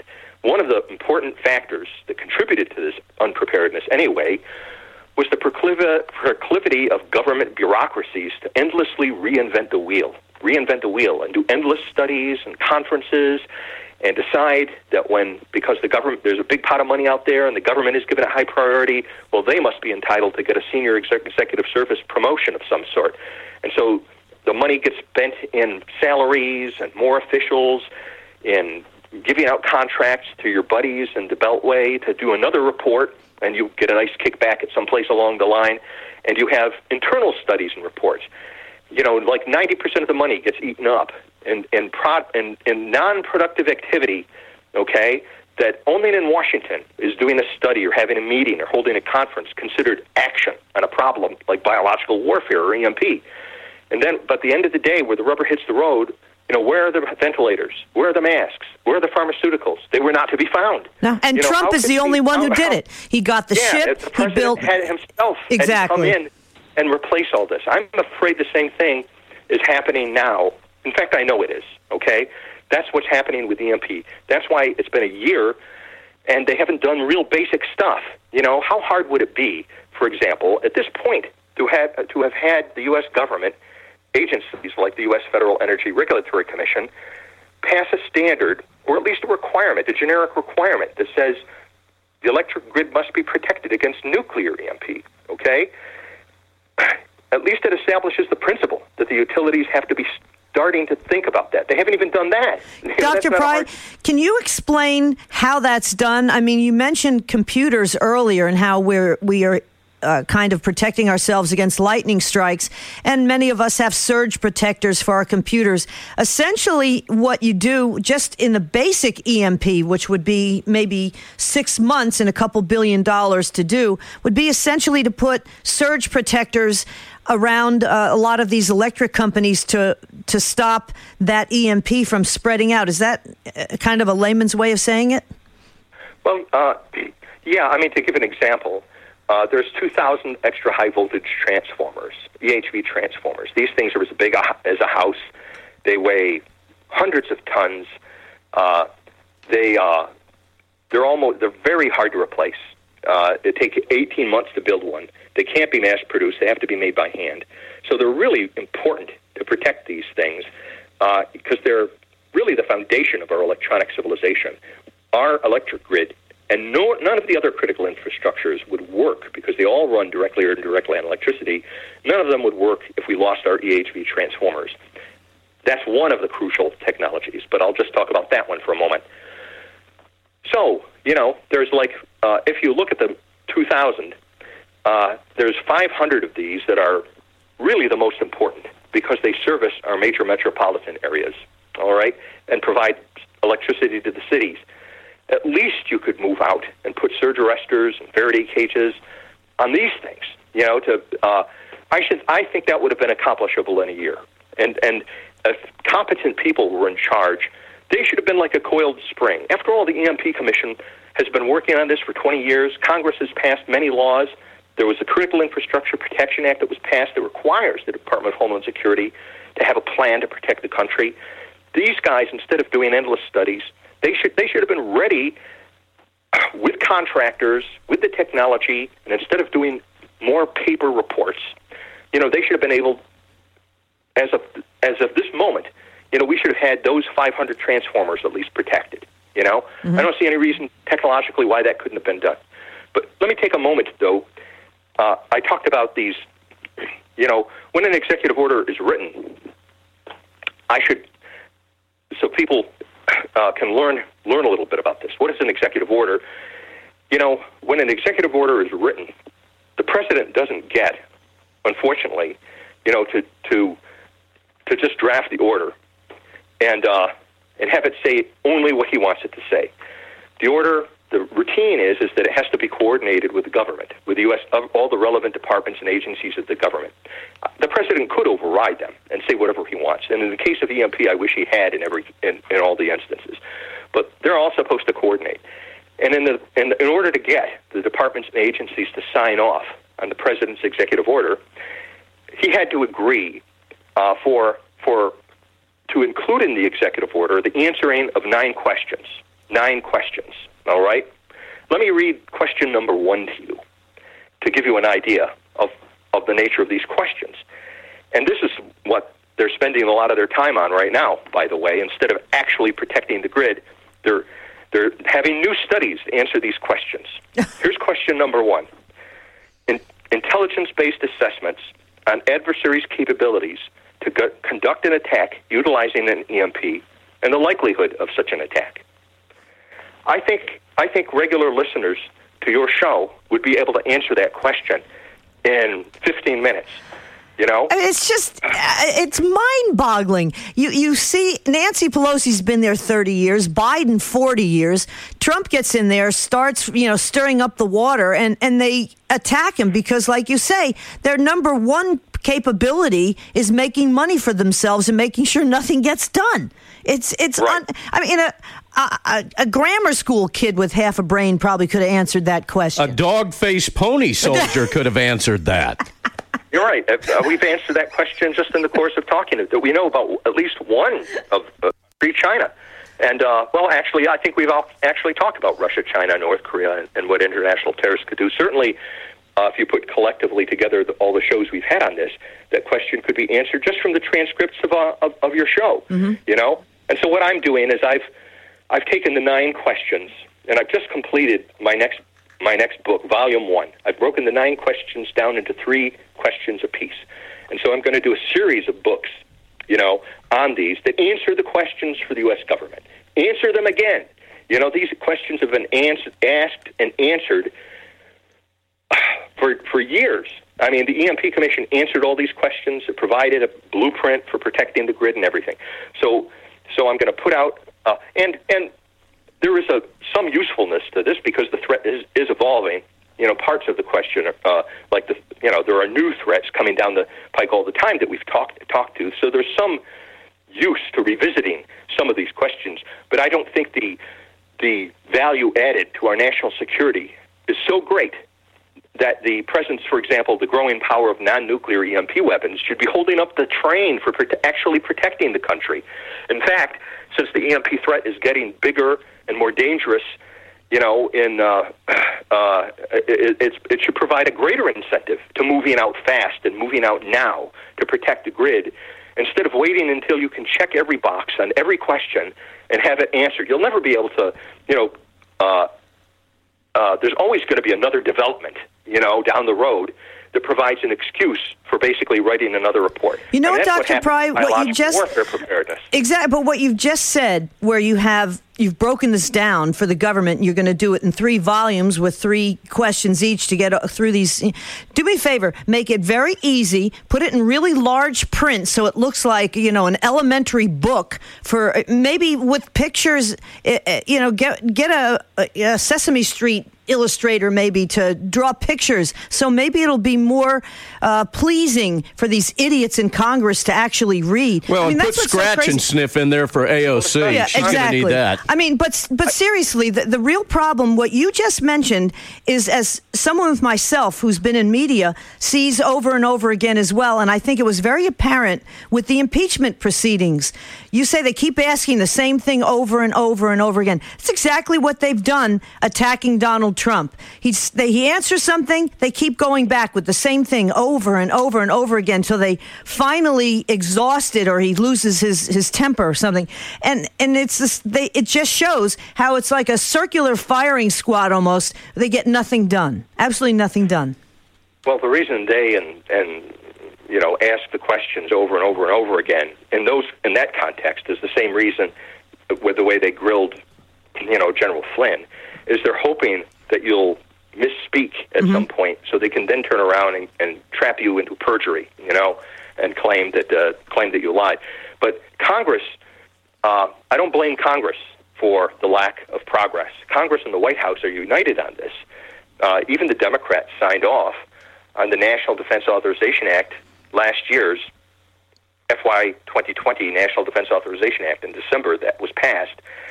And it was unprecedented. For the first time in history, uh, the President's executive order was incorporated into one of the most important bills, perhaps the most important bill that gets passed by Congress, which is the National Defense Authorization Act. This is the budget for the Department of Defense.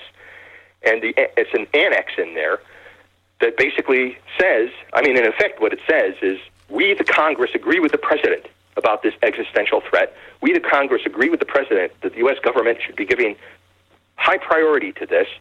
And not only do you guys report to the White House, but you also report to us and tell us what progress you're making, you know?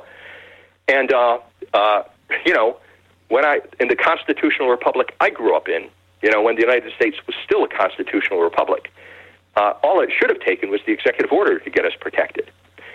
Uh, and now we have an executive order, and we have this bill from Congress which passed, which makes the executive order, it gives it the force of law. It gives it the force of law. And it will make it harder by the way, for any future administration to change it because it's not an executive order. It's it's an executive order plus the force of law. And uh, and yet, even that's not sufficient to move the government bureaucracy. You know, the blame that belongs in two places. I mean, the White House and, and the Congress have done almost everything they can, with one exception. You know, President Trump really does need to drain the swamp. And if he mm-hmm. gets a second term, I hope he does. If he gets a second term, I hope he will have learned his lesson because a lot of these guys submitted their resignations at the beginning of his first term, thousands of them. That's routine. He should have accepted all of those resignations and replaced them with his own people. And it didn't happen. And that's why it's so hard for him to get anything done. He's trying to run the country with what is basically the Obama administration in, in, in many areas. Aside from, aside from the very top appointees, you know, uh, you, you have thousands of these holdovers from past administrations in the Obama administration who are sabotaging his efforts to turn things around in this country, including on EMP. And in my book, I even name their names. You know, there's, you know, about, I think it's fewer than 10 people who are in key positions that are responsible, chiefly responsible for the fact that we've really made no progress one year into the executive order on EMP. Those people should be fired. Even if a couple of them were fired, I think it might send a, a sobering message to, uh, you know, to uh, to the others that are holding things up. You know, if people can't be fired, then send them to do work in the cafeteria or something. But, can you get that? Way. Can you get that information to Donald Trump now at this point? Possibly as soon as possible. I mean, say to him, "Look, these people are still here, and this is what their their agenda is, which is not to help you." Well, I, you know, I've tried, uh, you know, and and I have sent him a copy of my book, uh, so I, I know he's gotten that with with a uh, with one of those little yellow stickers on the appropriate page, so he will know. With the arrow. And uh, yeah, and I have and I have let known I have I have even let people within the Department of Homeland Security know who they are. Okay, and received reassuring responses back. But even though these people are Trump appointees, uh, I don't want to name their names here and embarrass them because because they won't work with me then, and I need to, to work with me. But I don't understand why a Trump appointee, a person who does at least appear to support the president, why they don't take action. Yeah, I don't. know? Uh, Dr. Pry, unfortunately, we're out of time. My gut feeling is that Trump runs the company, the country, like he ran his company, and that is he expects the best to already be there. They were already in place, and that really was not the case. It's just a lot of government bureaucrats as opposed to a well oiled machine. And I, I think that really is the big problem. Unfortunately, Dr. Pry, we are out of time. Everybody, we're going to put in the show notes, show notes all of his books and, and what he's working on because it's something I really think we need to take notice of. Dr. Peter Vincent Pry, again, 10 years with the CIA, the world's foremost authority on EMPs, the electromagnetic pulse, and its threat, either solar or man made, to our national security. And Dr. Pry, we always like to end. Um, drop my notes here. Always like to end with a saying, and this one from Socrates, and I think as far as the Democrat Party is concerned, this is very apropos. When the debate is lost, slander becomes the tool of the losers. Dr. Pry, God bless you for your great work. Everybody, thank you so much for listening. We'll see you next week, same bat time, same bat channel. And in the meantime, God bless America.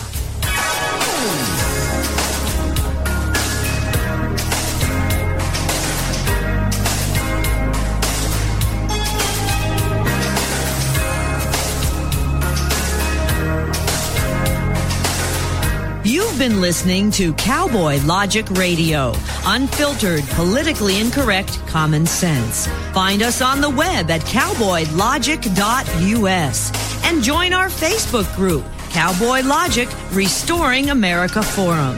That's Cowboy Logic Radio, unfiltered, politically incorrect common sense.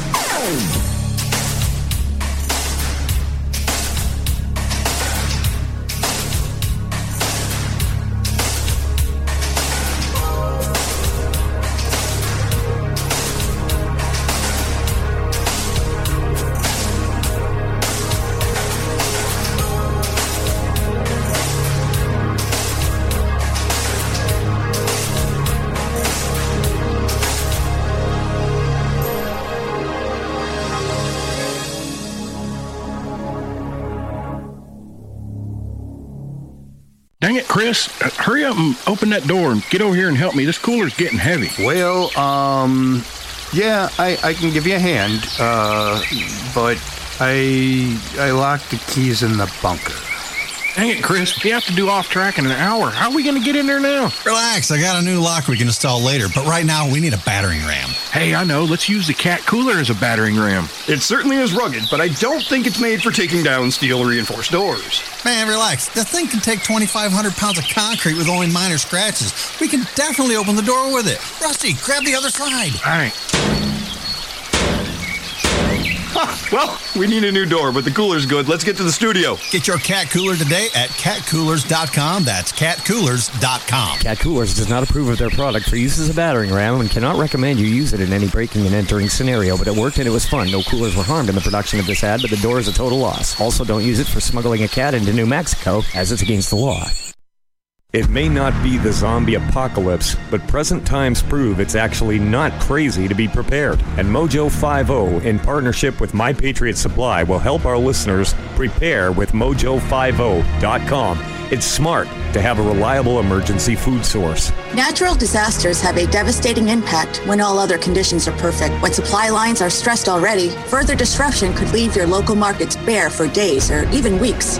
You need a plan today. Only for Mojo listeners, and for a limited time, you receive $70 off a two week supply of 92 servings or $100 off a four week supply of 284 servings. You'll get meals packing 2,000 plus calories a day with a 25 year shelf life. More than just food, My Patriot Supply has personal water filtration, backup power, and lighting sources, as well as medical kits and other survival gear. All this and more is available to you, the Mojo listener, by using preparewithmojo50.com. That's preparewithmojo50.com.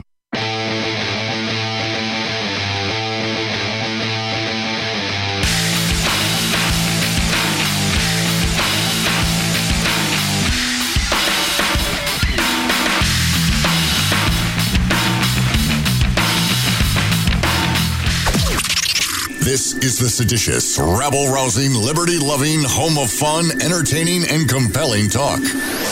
Mojo oh. 50.